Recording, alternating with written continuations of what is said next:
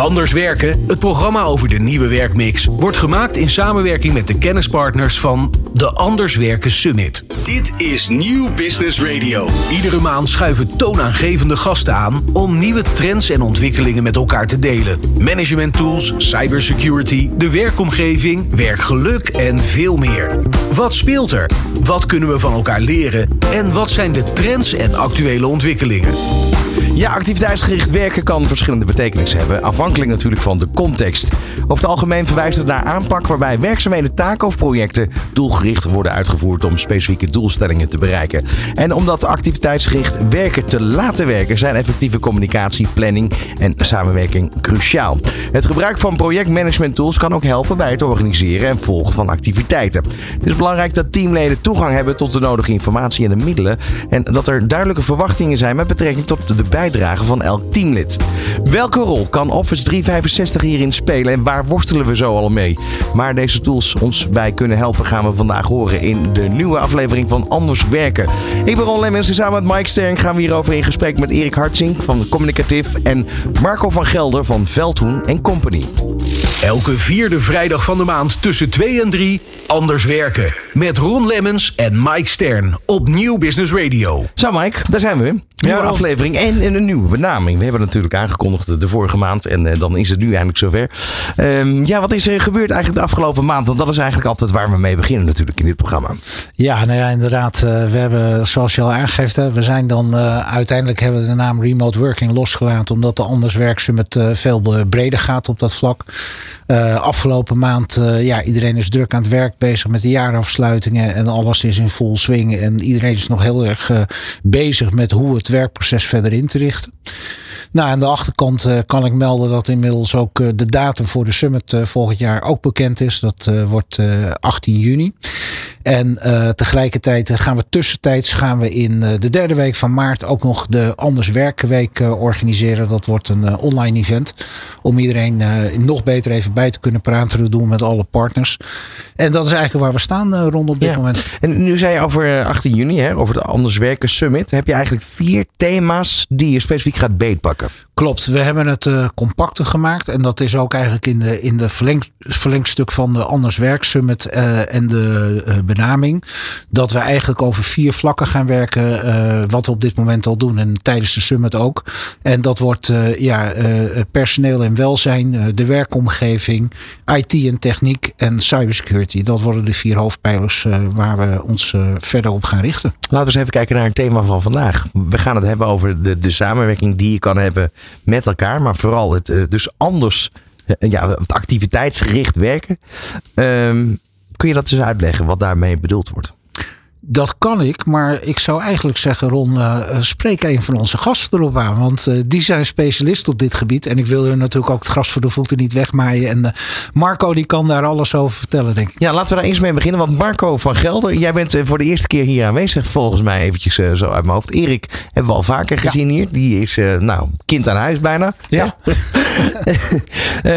wat, wat doen jullie precies bij Veldhoen en Company, Marco? Nee, je hebt trouwens gelijk. Het is de eerste keer dat ik hier ben. Hartstikke leuk trouwens.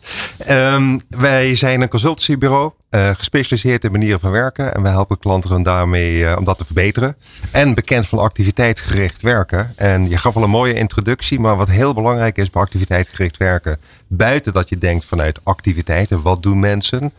En wat hebben ze nodig aan ondersteuning om gewoon maximaal te kunnen performen, is de keuzevrijheid. Dus wat wij heel belangrijk vinden, is dat medewerkers ruimte hebben om keuzes te maken uh, die het beste passen bij de diverse activiteiten die ze uitvoeren als ze werken. Maar, maar als ik het dan toch even heel praktisch benader, is het dan zo dat je, je hebt een x aantal activiteiten in de week.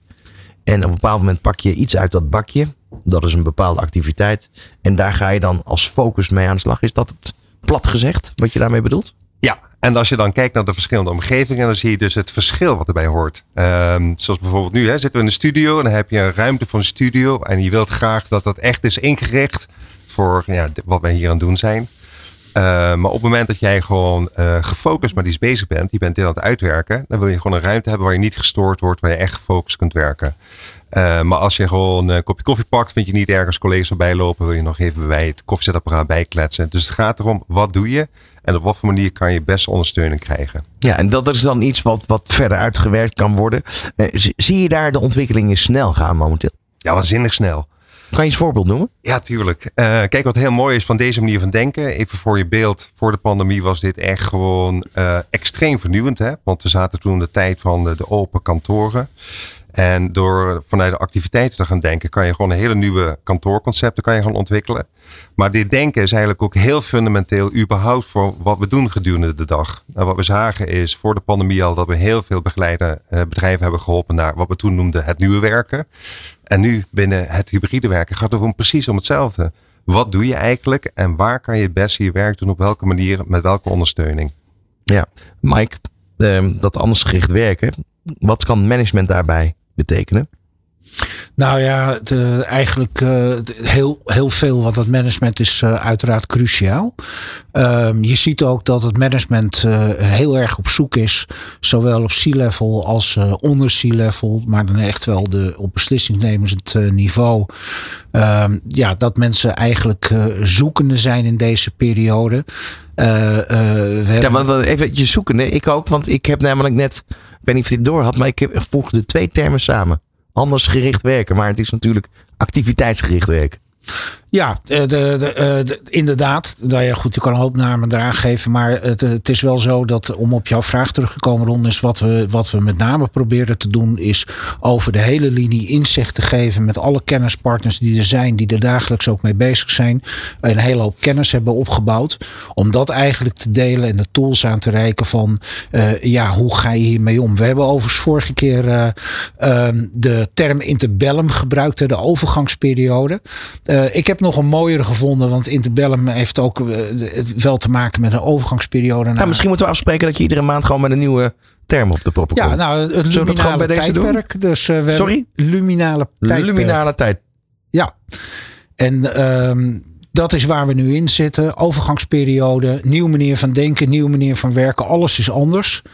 En ja, er is organisatie breed, maar daar komen we zo direct nog wel even op. Want in jouw vraag is voor het management ook belangrijk om terug die organisatie in te gaan. En te kijken, ja, waar staan we? Wat gebeurt er? Hoe werkt het? En dat zijn ook, uh, maar daar komen de, onze gasten zo direct nog ook wel even op terug. Is dat zij dat eigenlijk ook als eerste doen. Ja. En, en daarbij ook data gebruiken. Om ook inderdaad te kijken van hoe je dingen kan achterhalen en in beeld kan brengen. Ja, ik heb hier ook effectieve communicatie planning en samenwerking cruciaal. Die moeten misschien even één voor één uitlichten. Effectieve communicatie, dat, daar kom ik natuurlijk bij Erik uit uiteindelijk, eh, van communicatief. Um, ja, als partner van Anders Werken uh, ben je al best wel lang betrokken eigenlijk. Hè? Ja, ik denk vanaf dag één, uh, bijna dag één. in ieder geval dat het wat werd. Uh, uh, ja, wij hebben er ook wel een, een, geloof in en een gedachtegoed achter. Hè? Want het verhaal van Mike uh, is het idee dat je een aantal partners eigenlijk achter elkaar plaatst. Met alle respect natuurlijk. Uh, die uh, met elkaar de nieuwe wave weten, te, te creëren. Ja, en dat, dat begint vorm te krijgen. ik denk dat we met z'n allen een, een, een, expertise hebben op ons eigen vakgebied. En daar heel goed met andere partners aanpalend een totaalverhaal kunnen neerzetten voor de luisteraar, maar ook voor de bezoeker van een, van een beurs of dergelijke. Dat was ook iets wat wij niet aan hebben zien komen, maar zich ontwikkeld heeft. Dat buiten de community die we met het summit aan het bouwen zijn, dat er ook een community onder de partners aan het ontstaan is. Want die zitten allemaal in dezelfde markt, hebben hetzelfde uh, zicht, uh, visie op dingen. En daar is vaak iets van, goh, als wij dit doen, kunnen we dan het niet samen doen. Zo is er tussen onze twee gasten ook een samenwerking ontstaan. Hoe ging dat? Wat ben ik wel even benieuwd naar. Nou, wat je gewoon ziet is dat um, Kijk, niet elke organisatie in Nederland die met, met technologie bezig is, of met uh, adoptie change, of met strategie, heeft ook een vernieuwende kijk op waar we nu mee bezig zijn. Um, en wat het mooie van uh, de Remote Working Summit slash Anders Werken uh, Summit, de, de, de, nieuwe naam natuurlijk is, is dat het eigenlijk veel mensen en partijen bij elkaar brengt die wel die stip op de horizon zien. En die wel zien wat de voordelen zijn voor organisaties als je daarmee bezig gaat houden. Um, en wat is dan het effect? Is dat op het moment dat ik bij een klant zit en wij doen een goed project, um, dan wordt er ook aan ons gevraagd van joh, uh, op dat en dat gebied, weten jullie daar dan ook een geschikte partner voor? Want onze huidige partner heeft die transformatie niet doorgegaan. Ehm, en daar kom je dan heel snel in een, uh, ja, in, een soort nieuwe, nieuwe ja, visvijver met elkaar. Waarbij je elkaar ondersteunt. En eigenlijk ziet van hé, hey, wacht even. Als wij met, met z'n tweeën een storyline naar buiten brengen. Dan heb jij je kracht en ik mijn kracht. En, en sterker daar nog in, uh, vers van de pers. Ik zit gisteren met een ICT-bedrijf in gesprek. Hetzelfde gesprek komt op gang. Ik zeg, joh, uh, we hebben daar inderdaad een uh, aantal partners voor die uh, zowel aan de voor- als aan de achterkant.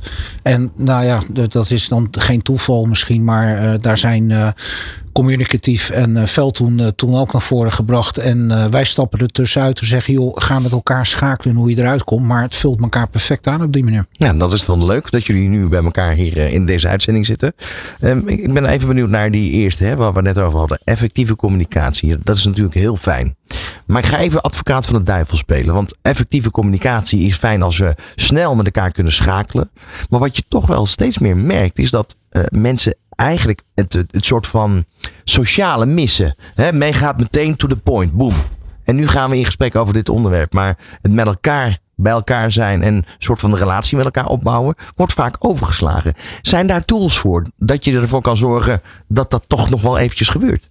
Ja, uiteindelijk zijn er natuurlijk voor allerlei zaken tools. Enkel onderaan de streep is het ook gewoon gedrag. Ja. Uh, dus op het moment dat jij met je organisatie een nieuwe cultuur wil neerzetten, zal je dus ook aan gedrag moeten werken. Je kan allerlei technieken inzetten. Maar herken je wat ik zeg? 100%. Ja. Kijk, en je hebt dat aan de voor- en aan de achterkant. Hè. Uh, en, en uh, als we nu kijken naar organisaties, hoe zijn organisaties bereikbaar? Hè? We zijn we zijn met z'n allen mega druk. Uh, een, een, gemiddelde organisatie investeert momenteel in allerlei kanalen, zodat ze eigenlijk niemand meer aan de telefoon hoeven te hebben. Uh, dus je wordt via robots alle kanten opgestuurd. Uh, en datzelfde gebeurt eigenlijk aan de achterkant, want de medewerkers binnen een organisatie zijn ook mega druk. En vinden eigenlijk helemaal geen tijd om met iemand nog te chitchatten. Het social aspect. Exact, dus de chitchatten, daar hebben we het over. Ja, maar ja. uit die chitchats komen ontzettend veel creatieve ideeën ook. Creatieve ideeën, ja. kennis over projecten van hé, hey, dat wist ik niet, dat kan ik kopiëren naar dat en dat project. Of ik kan daar een stukje uh, uh, betere kwaliteit leveren. dus ja, dat is juist wat je organisatie en wat je cultuur drijft. Maar uiteindelijk zie je toch in de regel dat het nog heel weinig gebeurt. Uh, nou, ik denk dat dat per organisatie verschillend is. Hè? En, en het, het is ook heel erg verschillend uh, wat jij als organisatie levert. Hè? Dus als je gaat kijken naar, uh, ik noem het even software developers. Die zijn heel erg gewend, maar dat, dat zijn ze al jaren gewend. Hè? Dus tientallen jaren zelfs. Dat zij op afstand met elkaar aan een project werken. En die hebben er allerlei tooling voor gebouwd. En die gebruiken dan Jira of allerlei project tooling daarvoor. en die zijn dat helemaal gewend. En die hebben ook niet heel erg sterk dat gevoel dat ze met elkaar in één ruimte hoeven te zijn. Want het op kennisniveau delen van uh, het vraagstuk is voor hun al uh, uh, de, de hoe moet ik het zeggen, de serotonine die ze nodig hebben om, om, om, om zich happy te voelen. Um, de meeste medewerkers vinden het wel heel fijn om met collega's even te zitten. Maar daar zien we wel verschillen ook, ook terug in allerlei rapportages, ook met betrekking tot generaties.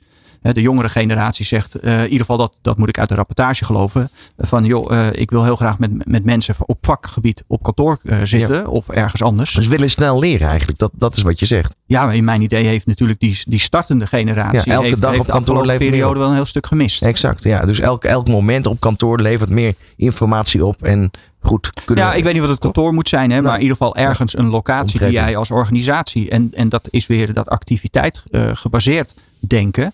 Hè, want wij denken in die vierkante meters op een één locatie. Ja. Maar Toch ook wel weer bijzonder, wat je, wat je al zegt, die, die nieuwe generatie. Maar anderzijds zijn we ook gewend om als ze communicatie met elkaar voeren, gaat het vaak niet eventjes elkaar bellen. Nee, dan gaat het toch vaak via uh, WhatsApp of een andere snelle, vlugge communicatie. Um, dat is best wel haaks wat op elkaar ligt, toch? Ja, in, in, vanuit ons denkwijze is dat haaks, maar vanuit hun denkwijze waarschijnlijk niet. Als, als, als ik mijn zoontje van 15 vraag, joh, heb je vandaag nog met mensen afgesproken? Ja, ja, ik heb mijn huiswerk gemaakt met die en die. En oh, gaaf, wat heb je dan gedaan? Ja, dan hebben ze, hoe heet dat? WhatsApp of whatever precies. open de hele tijd. En dan hebben ze een videoconnectie of ze doen dat via een andere applicatie binnen een game. En dan staan ze hun huiswerk samen Nee, maar ik bedoel, ze horen niet letterlijk elkaars stemmen. Nee, maar is dat nodig? Mike, wat vind jij daarvan? Nou ja, ik, eh, ik denk dat uh, in principe, als je het zo aan mij vraagt, uh, denk ik dat we ons heel erg goed moeten beseffen ehm, dat, dat we met heel veel nieuwe dingen te maken hebben. Wat Erik net zegt, dat ik zie dat bij mijn zoon ook. joh, die belt niet meer, die kijkt geen tv, die zit in een heel andere bubbel en onderling met elkaar ja, chatten ze via WhatsApp of Instagram of wat dan ook. Dus daar, daar is in de hele communicatie is ook iets heel wezenlijks aan het veranderen. Wat, wat is er dan nog? Ik ben, dat zei ik net al, ik ben even advocaat van de duivel. Wat is daar nog persoonlijk aan? Uh, voor hun uh, is dat heel persoonlijk. Er nou, is, uh, ja. Naar mijn idee is het contact is persoonlijk en geen contact is niet persoonlijk. ik ben geen communicatieadviseur. Marco, maar... jij wil wat zeggen. Ja, ja het is een heel mooi gesprek vind ik dit. Ehm, ik denk als je het hebt over communicatie. Communicatie is best een complex ding hè? Precies. En we weten allemaal dat heel veel van de communicatie non-verbale communicatie is. Hè? Um, maar wat ik heel interessant vind hieraan is het feit, het feit van, je hebt het over effectieve communicatie, maar er is ook efficiënte communicatie. En vanuit een business context hebben we gemerkt dat door vooral digitaal te werken, synchroon, asynchroon, dus uh, virtuele meetings hebben of e-mails of chats of wat dan ook sturen, is extreem efficiënt. Bespaart ons heel veel tijd. Uh, maar de andere kant van de vergelijking, daar gaat het om de sociale verbinding. En dan zit het, uh, uh, technisch gezien heb je het dan over een vertrouwensvergelijking. Dat is even een heel slechte Nederlandse vertaling. Maar daar gaat het erover dat de mate van vertrouwen die je in elkaar opbouwt, gebeurt met person-to-person, dus een persoonlijk contact. En daarom zie je dus ook vaak dat als mensen een persoonlijk contact hebben gehad, pas dan is het ook veel makkelijker en veel efficiënter en veel effectiever om virtueel samen te werken. Aan de andere kant zie je dus, en je had het over leeftijdscoorten, maar je ziet dus ook mensen die bijvoorbeeld nieuw komen in een organisatie, dat als ze elkaar alleen maar virtueel ontmoeten, dat de groei van het sociale netwerk is minder snel dan als ze mensen ook in persoon ontmoeten. Dus in de hele, hele vergelijking, de hele mix van hoe we met elkaar samenwerken, is dus een persoonlijk contact heel relevant. Uh, de groep waar jij net over had, een specifieke soort activiteit, hè, het programmeren. Dat is best wel focuswerk. Nou wordt ook veel extreme programming mhm. gedaan, dat mensen samenwerken. Ja.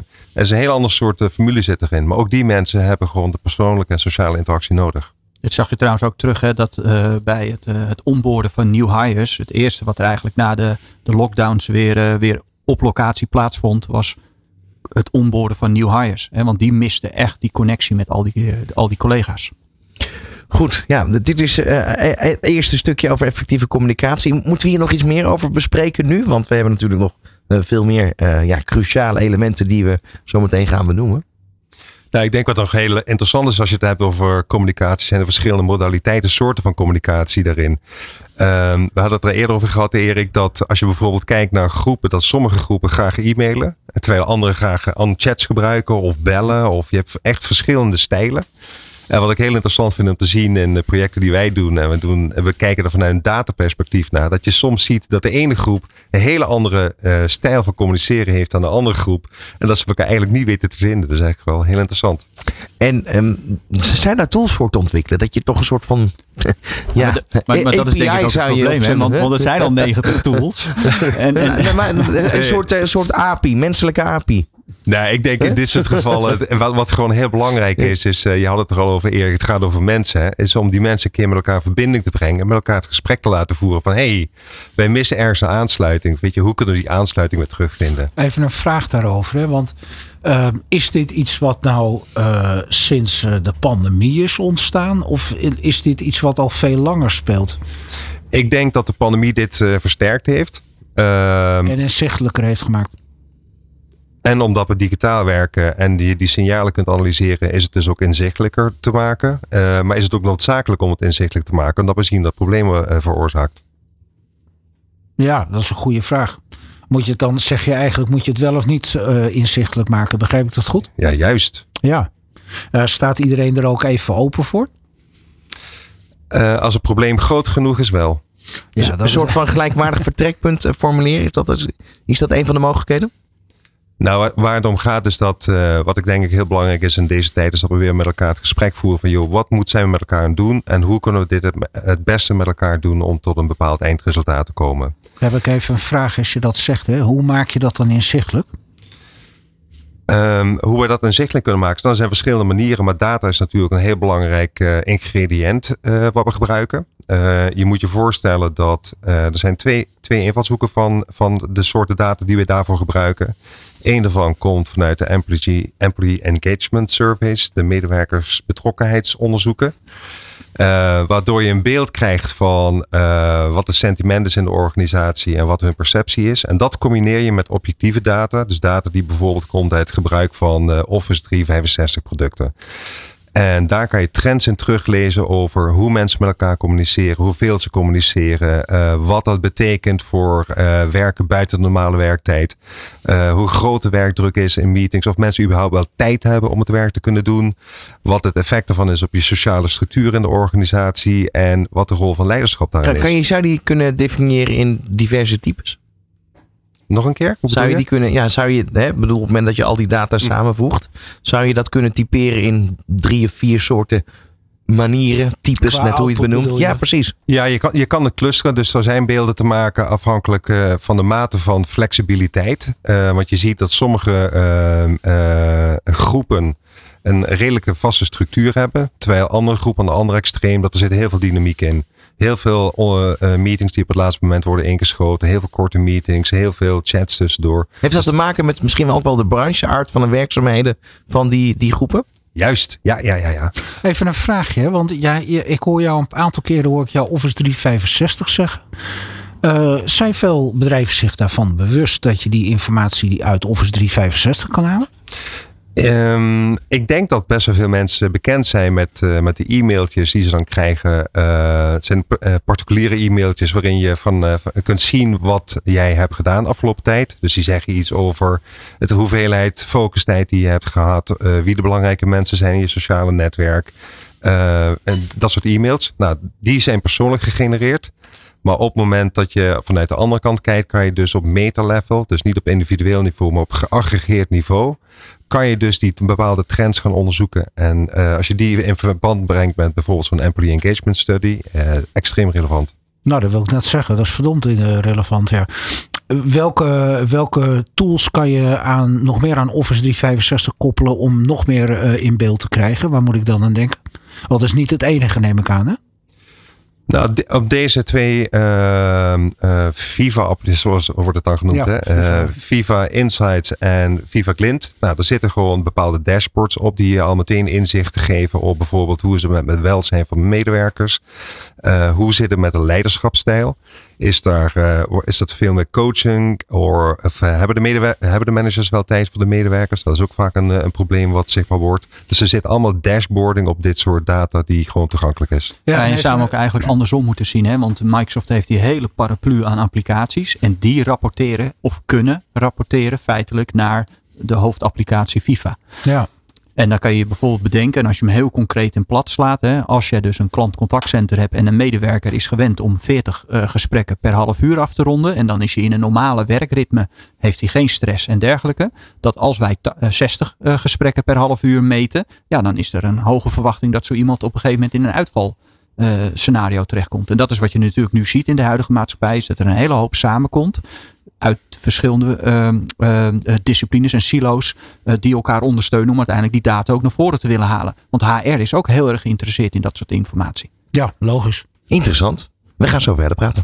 Elke vierde vrijdag van de maand tussen 2 en 3 Anders werken. Met Ron Lemmens en Mike Stern op Nieuw Business Radio. Ja, en in deze aflevering hebben we het dus over activiteitsgericht werken. En ook de betekenissen daarvan. Ja, dat is een mooie om mee te beginnen toch, Mike? Zeker weten. Ja, we gaan eventjes naar Marco van Gelder van Veldhoen en Company. Ja, je zei het net al, jullie zijn een soort consultancy organisatie. Jullie helpen partijen met eigenlijk een ja, ontwikkelen van de manier van werken. Precies. Dus uh, um, je kan je voorstellen dat een bedrijf werkt op een bepaalde manier. En door omstandigheden willen ze anders werken. En wij helpen ze van A naar B. Uh, dus bijvoorbeeld de pandemie is een heel mooi voorbeeld. Hè. Bedrijven hebben wat eens te maken met hybride werken. Dus dat betekent dat ze deels vanuit huis of vanuit een andere locatie werken. En deels vanuit kantoor. Wat betekent dat voor bijvoorbeeld beleid? Uh, wat voor manier hebben we technologie nodig en kunnen we die inzetten? En uiteindelijk zijn er altijd nog fysieke omgevingen waar mensen bij elkaar komen. Hoe moeten die eruit zien? En um, de, zeg maar de doelstelling, is dat vaak al iets waar, waar de organisatie er wel uit is hoe ze het zouden willen hebben? Of begeleiden jullie ze naar dat hele traject toe? We begeleiden ze naar het hele traject toe. Uh, wat wij merken is dat bedrijven wel vaak een idee hebben waar ze naartoe willen. Uh, maar om dat idee echt goed vorm te geven, ja, moet je natuurlijk eerst een soort beeld hebben van hoe hangt de vlag eigenlijk bij. Ja, dus je gaat een soort cultuurorganisatieonderzoek doen ook. Niet alleen een cultuurorganisatieonderzoek, uh, maar we gaan gewoon een beeld maken van hoe wordt er gewerkt in de organisatie. Dus uh, wat voor soort manier wordt er samengewerkt? Uh, wat voor activiteiten doen mensen erin? We gaan kijken naar de leiderschapsstijl. Uh, hoe ziet de informele structuur eruit? En dat is informatie die gebruiken wij om een beeld te schetsen. En vandaar gaan we het gesprek met de bestuurders over van ja, op wat voor manier zou je dingen willen veranderen en wat wil je daarmee bereiken? Hoe ver is hiërarchie? Want dat, dat zie je. Verschillende organisaties kijken er natuurlijk anders naar. Bij de ene organisatie is hiërarchie nog zeer, zeer belangrijk. En de andere hebben het toch meer op een informelere manier georganiseerd. Terwijl er wel degelijk sprake is van een hiërarchie. Maar dat kan wel net het verschil zijn. Klopt, het kan zeker het verschil zijn. Uh, je zou bijna kunnen noemen de mate van, uh, technisch heet dat workplace innovation. Dus de mate waarin je medewerkers de ruimte geeft om zelfstandig keuzes te maken. Wat en voor, daar zit een groot verschil in. Wat voor type organisaties moet je dan aan denken? Is dat een bepaald type of zeg je van dat kan je gewoon ongeacht of het een, een overheidsorganisatie is of een commerciële organisatie, grote, maakt dat allemaal nog wat uit? Nee, dat maakt niet uit. Als ik gewoon eventjes nadenk naar het soort klantportfolio wat we hebben. Er zitten hele grote overheden zitten erin, kleinere overheden, uh, universiteiten, maar ook heel veel commerciële organisaties. Variërend van oil and gas tot automobielfabrieken, noem maar op. Overal kan het. Ja. Maar het is wel handig om te weten dat het eigenlijk gewoon op die manier uh, uh, heel breed te, te, implementeren is, zeg maar. Ja. Zeker, ja. Waar, waarom ik dat eigenlijk zei, is met name ook, omdat we heel vaak over gehad, Mike. Het begint op het moment dat je een nieuwe werkmix gaat maken, het begint het ook wel met vertrouwen. Hoe verre laat management dingen toe? Laat ze zaken los? Laat ze processen los? Of vind je dat toch raar dat ik dat nu hier opwerp? Nee, ik, uh, ik zit alleen even hard op te denken of het wel met vertrouwen begint. Het begint er eigenlijk heel vaak mee dat je gewoon een uh, leiderschap hebt dat uh, in staat is om überhaupt innovatief te reflecteren op zijn eigen organisatie.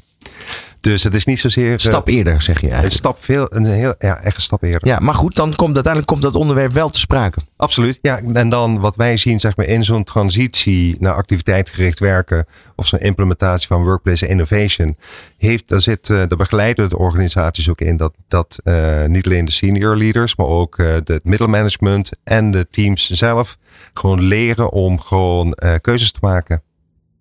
En dan kun je daar uiteindelijk mee verder. En dan kan nou je ja, verder. en ik denk wat erg belangrijk het is, het is data-driven. Je, je zuigt het niet uit je duim, je verzint het niet te plekken. Nee, we verzinnen het zeker niet te plekken. Maar dat helpt waarschijnlijk wel bij uh, bepaalde adviezen. Ja, zeker. Ja, dat bedoel ja, ja, ik ook. De, ja. de onderbouwing van die data. Klopt. Ja. Klopt. Ja, wat heel en, mooi is om te zien, uh, uh, is dat je gewoon ziet dat bijvoorbeeld HR, IT, uh, communicatie of facility management hebben eigenlijk allemaal een andere taal. En het mooie van data is, het is een soort van Esperanto eigenlijk. Het is gewoon een universeel iets wat je op tafel kunt leggen, waar je met elkaar omheen kunt lopen. Ja, en gewoon mening kunt gebruiken voor het vormen van een mening uh, voor de toekomst. Ja, zijn er parallellen te benoemen waarvan wij misschien niet eens weten dat ze bestaan? Tussen die afdelingen? Um, nou, wat ik wel, nou, parallellen, ik weet niet het parallellen zijn. Wat ik wel vaak zie is, uh, als ik met, een, uh, met data kom, is dat uh, ze vaak versteld staan van het feit dat uh, bepaalde aannames totaal niet klopten. Je merkt dat er heel veel ondervoer. Kan, kan je een voorbeeld noemen? Uh, ja, bijvoorbeeld dat mensen niet werken, heb ik al eens gehoord. En dat je dan gewoon kunt laten zien hoeveel er eigenlijk gebeurt. Of dat mensen bepaalde percepties hebben van het is druk. Uh, en de andere, de, andere afdeling zegt dat ook. En als je dan dingen gaat vergelijken met elkaar, dan zie je dus dat de ene afdeling op een hele andere manier druk ervaart dan de andere afdeling. Ja, want druk, druk kan ook druk zijn in je hoofd, toch? Druk in je hoofd, zeker. Ja. ja. En even een vraagje in hetgeen wat jullie dan doen. Hè? Want de, ik kijk even naar, naar uh, Erik van Communicatief. Um, daar zijn jullie inmiddels een samenwerking mee opgestart. Um, wanneer komt, uh, komt een bedrijf als Communicatief om de hoek kijken? Um, dus wij beginnen met uh, een stuk strategieadvies. Dus een beeld ophalen. Wat is de huidige stand van werken? Op basis daarvan een toekomstbeeld uh, ontwikkelen. En dan gaat het een aantal kanten op. Het gaat de gedragskant op. Maar het gaat ook de kant op waarbij we echt dingen gaan ontwerpen. Ja, en daar uh, hybride werken is natuurlijk nu heel belangrijk, ook binnen organisaties. Dus de mogelijkheid hebben om gecombineerde vergaderingen te hebben. Mensen online, mensen in persoon. Ja, en daarvan weten wij gewoon dat de kwaliteit van technologie doorslaggevend is voor het hebben van een succesvolle hybride vergadering. Ja, en dat is dan een hele logische link naar Erik toe. Ja, dus Erik, nou, dat is een pluim op je. Ja, kom eens even op. Dus. Zitten we weer. Nee, maar het is ook de andere kant op. Hè. Kijk, wij, wij doen twee dingen en wij, en wij zijn eigenlijk heel uh, plat daarin in de vorm van, als je het onderstreept, wij vervangen vergaderkamers voor moderne vergaderruimtes die hybride werken ondersteunen. Dus dus een heel klein onderdeel maar van dat anders werken vraagstuk. Daarnaast doen wij uh, uh, traditionele telefooncentrales of traditionele telefonie inrichtingen voor hybride werken, telefonieomgeving op basis van Microsoft Teams. En uh, dat kan dus ook wederkerend zijn. En daar bedoel ik mee dat wij komen heel vaak uh, bij organisaties waarbij wij het over uh, een telefooncentrale vervanging hebben. En wat we zien in die markt is dat er eigenlijk de afgelopen jaren, en dan praat ik echt 20, 30 jaar terug al, is er elke 4, 5, 6, 7 jaar is de telefooncentrale vervangen in een organisatie. En het is gewoon een één op één kopie geweest van die jaren, uh, van, die, van, van het model daarvoor. Ook qua inrichting en al dat soort dingen. En omdat hij, hij werd eigenlijk alleen maar vervangen omdat hij afgeschreven Ik moet denken aan zijn hele grote kast met allemaal van die kabels. Ja, dus, maar ik kan je vertellen, die, zijn er nog. Die zijn er nog? In ieder geval die grote kasten wel. Die kabels die, die zie je dat wat minder. 1920. ja. maar, en, ehm, wat je dan heel sterk ziet is dat wij praten met die bedrijven over eh, hoe wil je bereikbaar zijn in deze nieuwe wereld. Hoe, hoe is jouw organisatie bereikbaar als jij teams hebt die niet meer allemaal op kantoor zitten dus hoe zorg jij ervoor dat jouw service desk, dat jouw receptie uh, virtueel bemand is. Als ik dan maar even zo mag nou, Ik heb dat ooit een keer gehad dat ik in een kantoorgebouw binnenkwam. En dat je dus inderdaad uh, virtueel door een beeldscherm welkom ja. geheten wordt. Ja. ik vond dat echt heel raar. Ja, dat kan hè. Echt, hoe onpersoonlijk wil je het hebben, toch? Ja, daar zijn we nu wel wat verder in. Oh, gelukkig. Hè? Dus, nee, maar, maar ook, ook jij bent ontwikkeld in de afgelopen jaren. Doordat nou, maar wij wen je toch niet aan, aan zoiets? Uh, nee, maar ik, ik ga hem omdraaien. Uh, er is een, eh, een heel, ik ga geen naam noemen, maar er is een heel groot ziekenhuis. Die heeft ongeveer 1,2 miljoen gesprekken uh, per jaar op zijn receptie algemene nummer.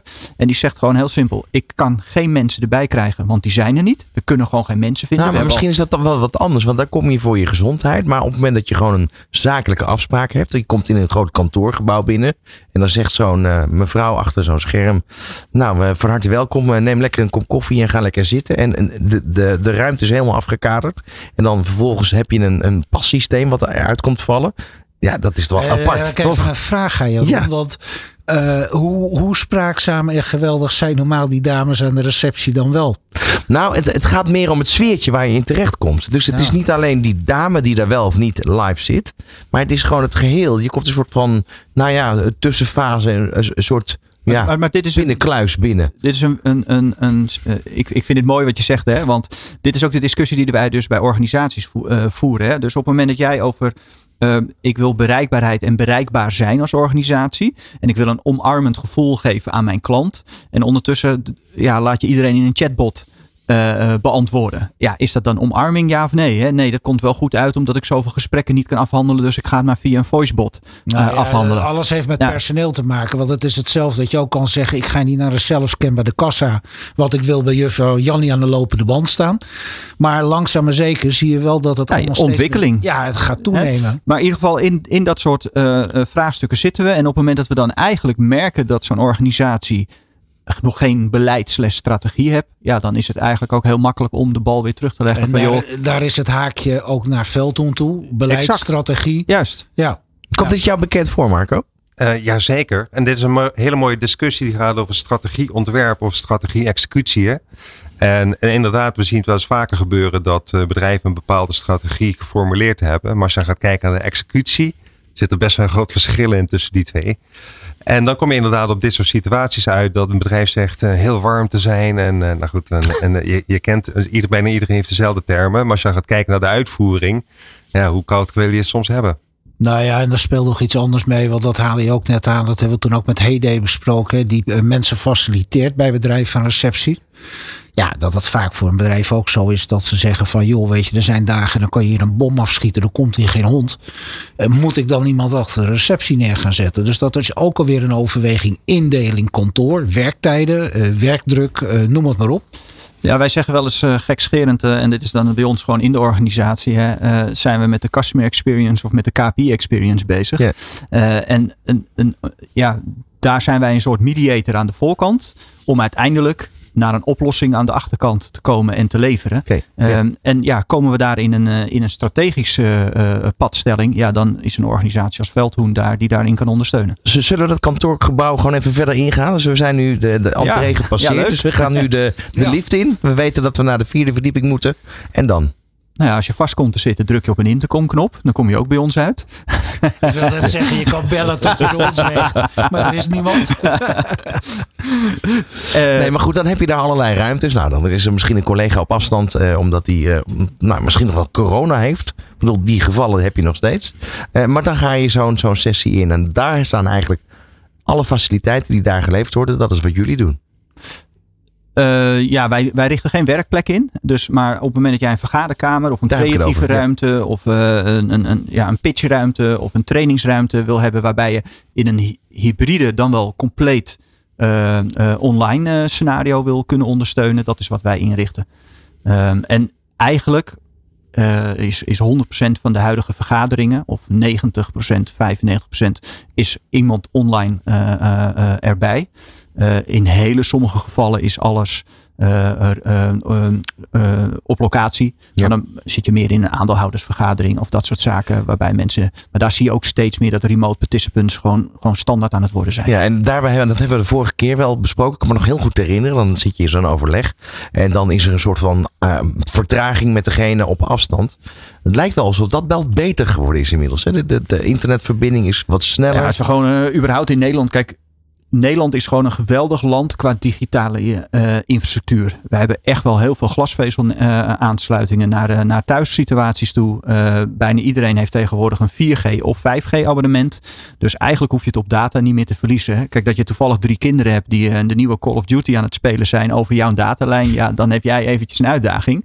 Maar over het algemeen zou je geen uitdaging hoeven te hebben in Nederland met jouw, met jouw connectiviteit. Waar, waar zitten nu eigenlijk de, de, de nieuwste neusjes van de zon? Waar, waar je van zegt van nou, dit is echt een nieuwe beleving. Uh, ja, dat, dat, is me net wat je zelf natuurlijk gaaf nou ja, en gek vindt. Het jou, maar, jou persoonlijk. Ja, wat ik heel erg gaaf vind is van wij zijn gewend uh, altijd geweest om met die camera die vergaderkamer binnen te komen. En dan zagen we eigenlijk altijd één groot beeld met al die mensen. En je kon eigenlijk niet identificeren wie al die mensen waren.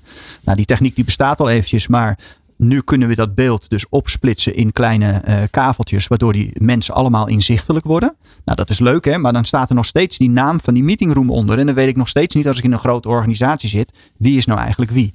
Nou, wat ga je dus nu krijgen, is dat je met een stukje voice DNA van een medewerker kan uh, de Microsoft-omgeving herkennen. hey, uh, dit is Marco. En dan staat er netjes Marco onder zijn naam. Alsof je een een of andere talkshow bijwoont. Bewijs van, nou ja. En wat er nog wel leuk aan is, want dan heb je bijvoorbeeld, je hebt het over Microsoft. Als je dan bijvoorbeeld naar Microsoft Copilot kijkt. En stel nou dat je een meeting gemist hebt. En je moet de volgende dag, omdat je voor moet bereiden, snel nog die meeting terugkijken. Dan kan je ook met dit soort toepassingen uh, gewoon zeggen: Ik wil op die naam en op dat onderwerp dat je door de meeting heen loopt. En dan krijg je alleen nog maar die onderdelen van de meeting te zien. Dus je kan in twee minuten tijd doen wat je normaal een uur voor nodig zou hebben. Ja, feitelijk consolideert AI dan ja. jouw meeting uh, recap. En nu weet ik dat natuurlijk. Hè. We, we, staan hier ook in een studio met camera's. Dat je inmiddels de mogelijkheid hebt om beeld in te laden. Uh, er wordt een transcriptie van gemaakt. En je haalt de uh, interessante delen eruit. Ja. Is dat de reden dat je smoking vandaag gaat opdoen? Ja, dat is helemaal waar. Thuis, op kantoor of onderweg. Dit is Anders Werken. Het programma over de nieuwe werkmix op Nieuw Business Radio. Ja, en vandaag dus over activiteitsgericht werken op verschillende manieren. En dan met name zitten we nu echt op een stukje techniek wat eigenlijk al is, maar best wel onbekend. Ik bedoel, we hadden het net over die transcriptie die je kan laten toepassen, waardoor je een video heel snel kan editen. Dat kan dus ook voor een vergadering gebruikt worden. Wat hebben we nog meer? Nou, ik vind dat, uh, jij gaf al dat voorbeeld over uh, vergaderen, maar even heel concreet, wat je, uh, als je even uitzoekt van waarom is het, in, en buiten gewoon technologie vind ik überhaupt rete boeiend. en vooral wat je ermee kan doen even wat ik, eh, wat ik heel mooi vind is dat wij waren natuurlijk gewend om op een bepaalde manier te werken. Weet je, we hadden een vergadering, er werden notities van gemaakt. Die notities moesten weer eh, verstuurd worden naar collega's, want er zaten actiepunten in, enzovoort, enzovoort, enzovoort. Wat ik heel gaaf vind nu is door de, eigenlijk de verstoring van de pandemie, waardoor we massaal in de cloud zijn gaan werken, dat je daardoor dus ook met behulp van AI-technologie dingen kunt doen met alles wat in de cloud zit. Nou, je gaf net het voorbeeld aan van, eh, van beeld, maar kan dus ook van, van vergaderingen, weet je, waarbij je spraak door een AI-engine kunt gaan. Waarbij je dus in één keer gewoon een samenvatting kunt krijgen. Dat is gesprek. wat ik bedoelde ook. Precies, samenvatting van het gesprek. Je kunt zien of de mensen engaged waren. Hoeveel, uh, wie aan het woord is geweest. Wie niet aan het woord is geweest. Uh, meteen de acties eruit destilleren. Wegsturen. Maar nu zeg je iets interessants. Dus of mensen engaged waren. Met andere woorden, je zou... Uh, als, je het, als je het op een manier wil gebruiken waar je wil kijken hoe je personeel reageert, zou je dus kunnen kijken van was je wel betrokken genoeg of bij ja. wijze van. Klopt. Wat je kunt zien is. Maar is, is dat gewenst? Als dat altijd maar gemeten wordt? Het gaat er niet. Ik denk, uh, het is weer net hoe je het uitlegt. Kijk, als je data uh, is wat dat gaat, heel interessant. Uh, je kan het zien als een bedreiging, maar je kan het ook zien als een kans.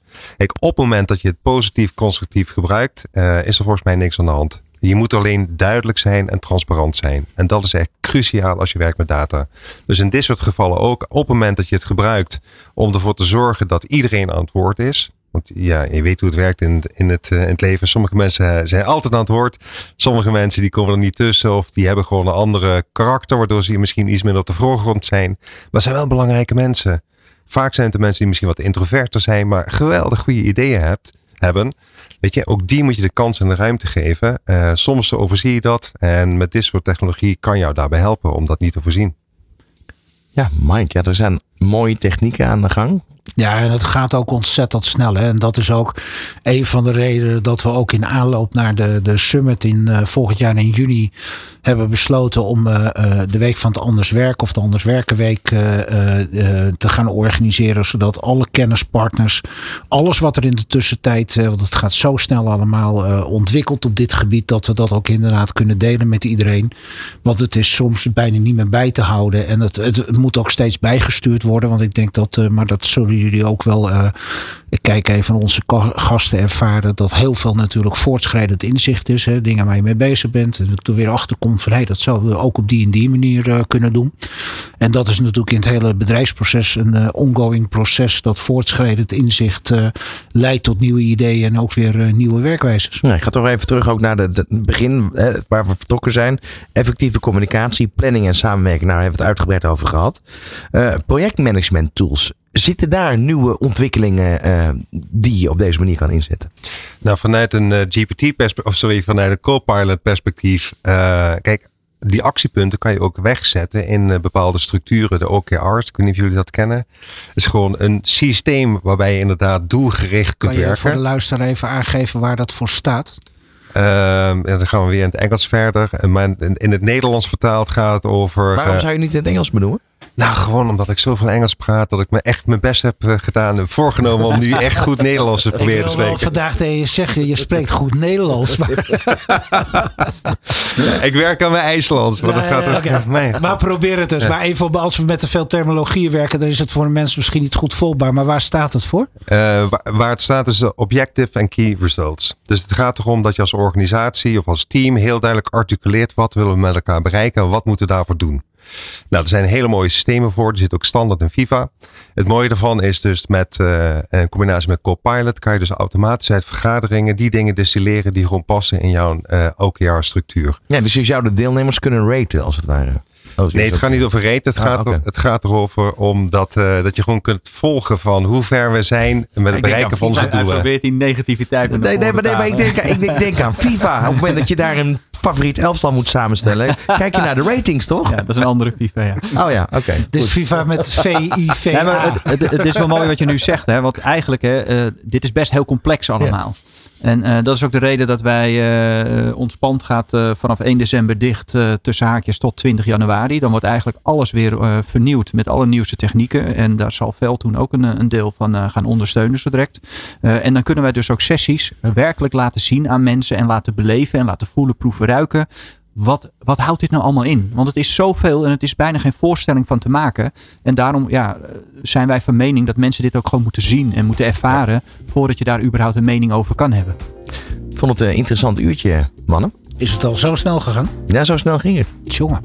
Mag ik jullie danken voor de komst naar de studio. Erik Harting van Communicative en eh, Marco van Gelder van Veldhoen Company. Uh, veel succes met alles wat er gaat komen en alle technieken die er zijn. Mike, volgende maand. Weet je al een beetje wat we gaan doen? Nee, dit is de laatste van het jaar. Hè? We gaan uh, januari gaan we verder. En dan, dan gaan we in ieder geval al richting die week van het Ja, want dan zitten we daar nog een kleine zes weken voor. Dus we, ja, Ron, voor iedereen die nu luistert en die we in ieder geval ons niet meer hoort. Uh, alvast een hele mooie jaarwisseling. En in januari zijn we er weer. Zo is het. Bedankt voor het luisteren. En ja, over eh, een uh, maand of twee zijn we dan wel weer. Wil je deze uitzending terugluisteren of andere afleveringen? Dan kan dat natuurlijk via onze website nieuwbusinessradio.nl. Graag tot de volgende keer. Thuis, op kantoor of onderweg. Dit is Anders Werken. Het programma over de nieuwe werkmix op Nieuw Business Radio.